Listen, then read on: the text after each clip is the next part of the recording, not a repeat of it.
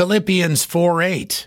Finally, brethren, whatsoever things are true, whatsoever things are honest, whatsoever things are just, whatsoever things are pure, whatsoever things are lovely, whatsoever things are of good report, if there be any virtue and if there be any praise, think on these things.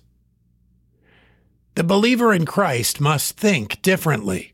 The concentration of the mind is a crucial part of any person's life. Our focus determines our attitudes and our beliefs and our actions. When our thoughts are unwholesome and untrue, we point our lives in the wrong direction and follow paths that will destroy us.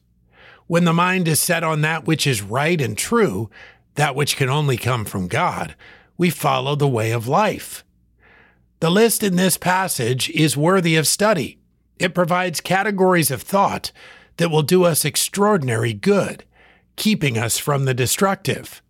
We must define these categories and alter our thinking, and do so consistently.